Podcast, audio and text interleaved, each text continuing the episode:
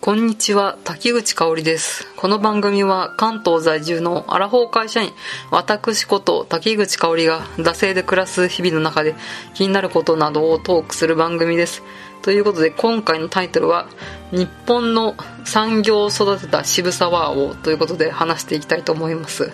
えっと、渋沢栄一の話をします。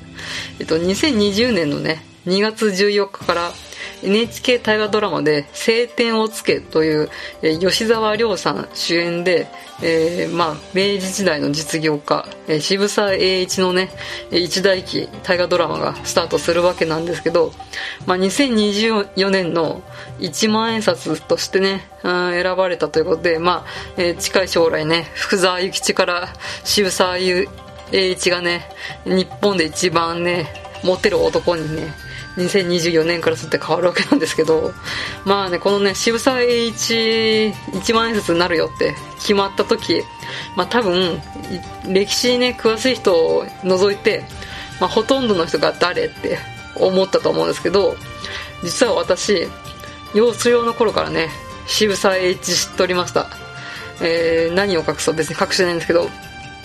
うん渋沢栄一はね、えー埼玉県のね深谷市出身なんですよ。それで、えーまあ、埼玉のね出身ということで埼玉の小学生って、まあ、ちょっとまあ私は平成の初期の小学生だったんで今あるかどうかわかんないんですけど埼玉郷土カルタっていうね、まあ、埼玉県のね、えー特産物だったりね建物だったりね観光名所だったりみたいなのを、うん埼玉のいいところをカルタにしたね、うんそういうね埼玉郷土カルタっていうのがあるんですよ、まあ、ぶっちゃけね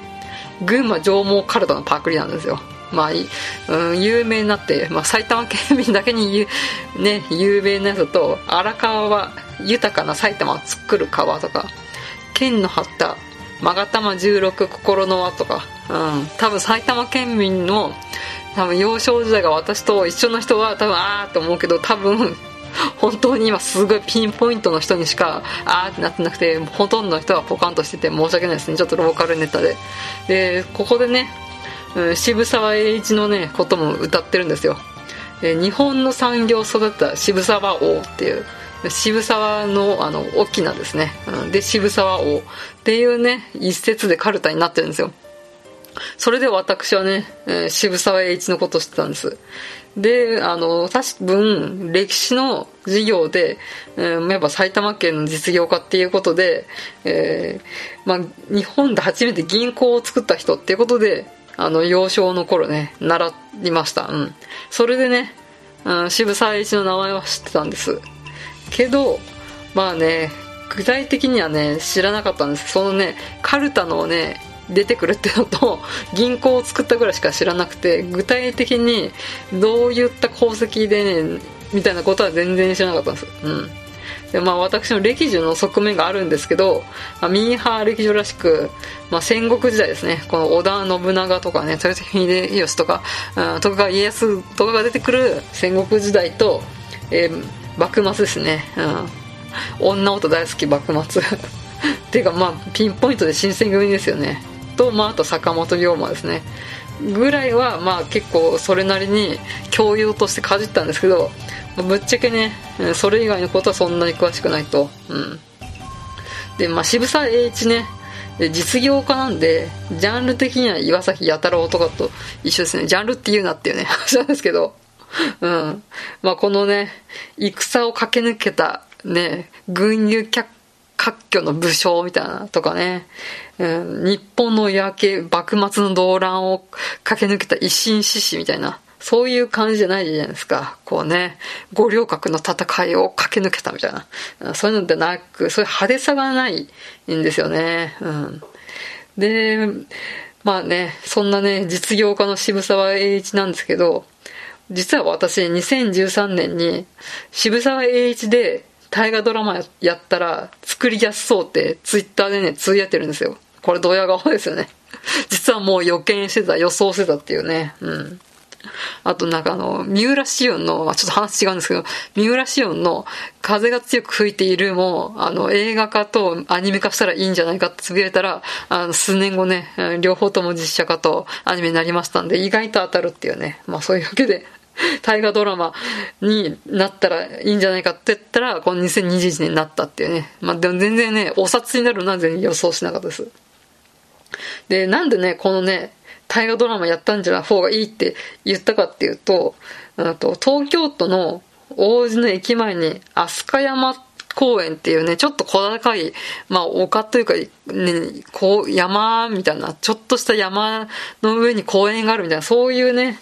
まあ観光地なんですかね、うん、があるんですよ。で、ここの飛鳥山公園って、かつて渋沢栄一が、まあ、あの、暮らした邸宅があった場所っていうところで、で、そこにね、渋沢資料館っていう、ね、たあの資料館があるんですよ。で、そこに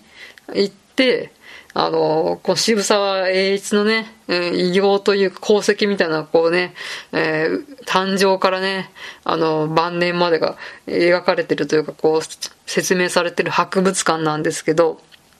そこに行って、私はこのね、柴田栄一対応ドラマになった方がいいんじゃないかっていうのを、うん、つぶやいたんですよね。うん。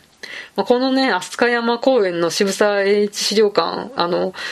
栄一がこうね、晩年暮らした、えー、邸宅っていうのはこの先の大戦の、まあ、太平洋戦争ですね。でそこで空襲でほとんどなくなってしまったんですけど、まあ、復元したりして、こう中をね、見ることができるので、こうね、えー、賓客を招いたね、こう、応接室みたいなところとか、まあちょっと会議ができそうなね、スペースとかね、まあこういう、割とね、実業家ですからね、うん。まあ、こう、結構豪華絢爛な感じで、当時、まあ、人はね、そういった税を尽くした作りみたいなのを今でも見ることができるっていう。まあ、もしね、コロナが落ち着いて、えー、自由にね、あの、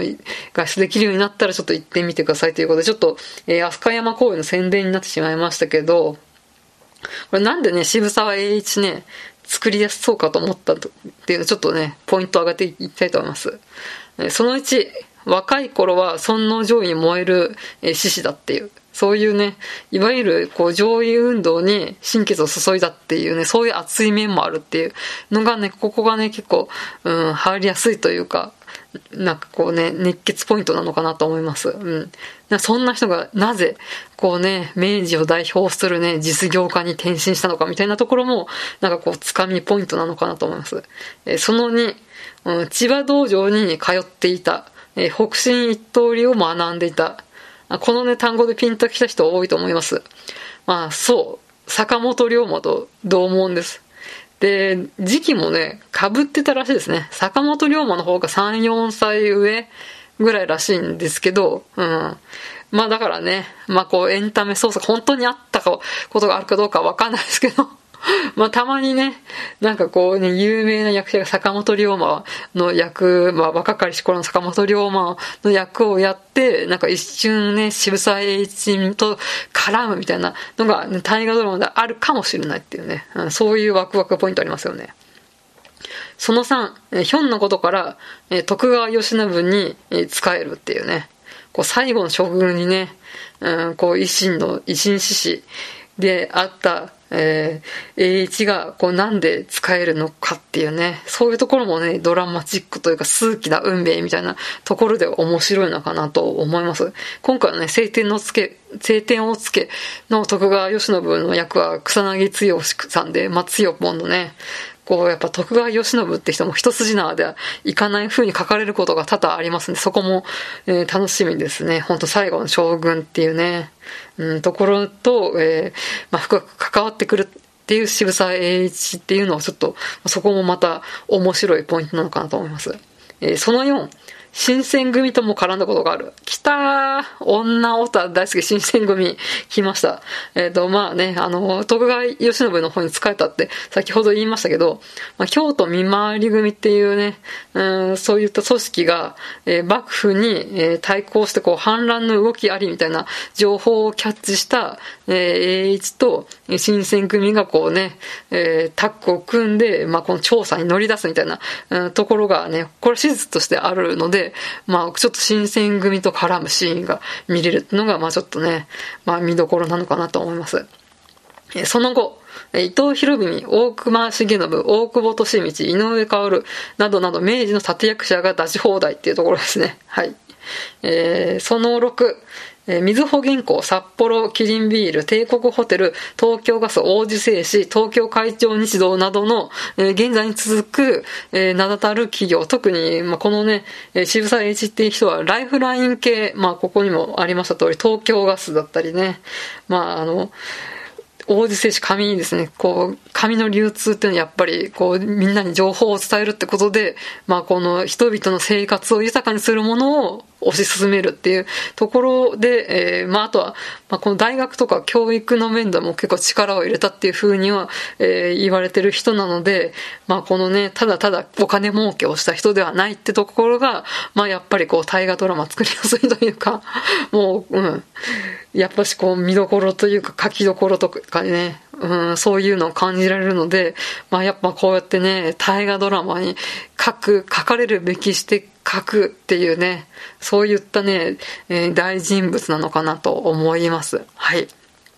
というわけで、えー、まあ、2021年2月14日から、えー、大河ドラマ晴天をつけということで、私もそこまでね、渋沢栄一のことについて詳しくはないので、まあ、この大河ドラマもエンタメとしつつ、してみつつね、えー、ちょっとね、え、見ていきたいと思います。途中挫折するかもしれませんが。はい、では、え、ちょっと締めていきたいと思います。え、番組のご感想は、えー、マシュマロまたは番組ツイッター、ダセ2018まで、え、番組ハッシュタグ、シャープダセから完全ダセカタカナで黒で感想等をつぶやいてください。ここまでのお相手は、竹口香織でした。また次回。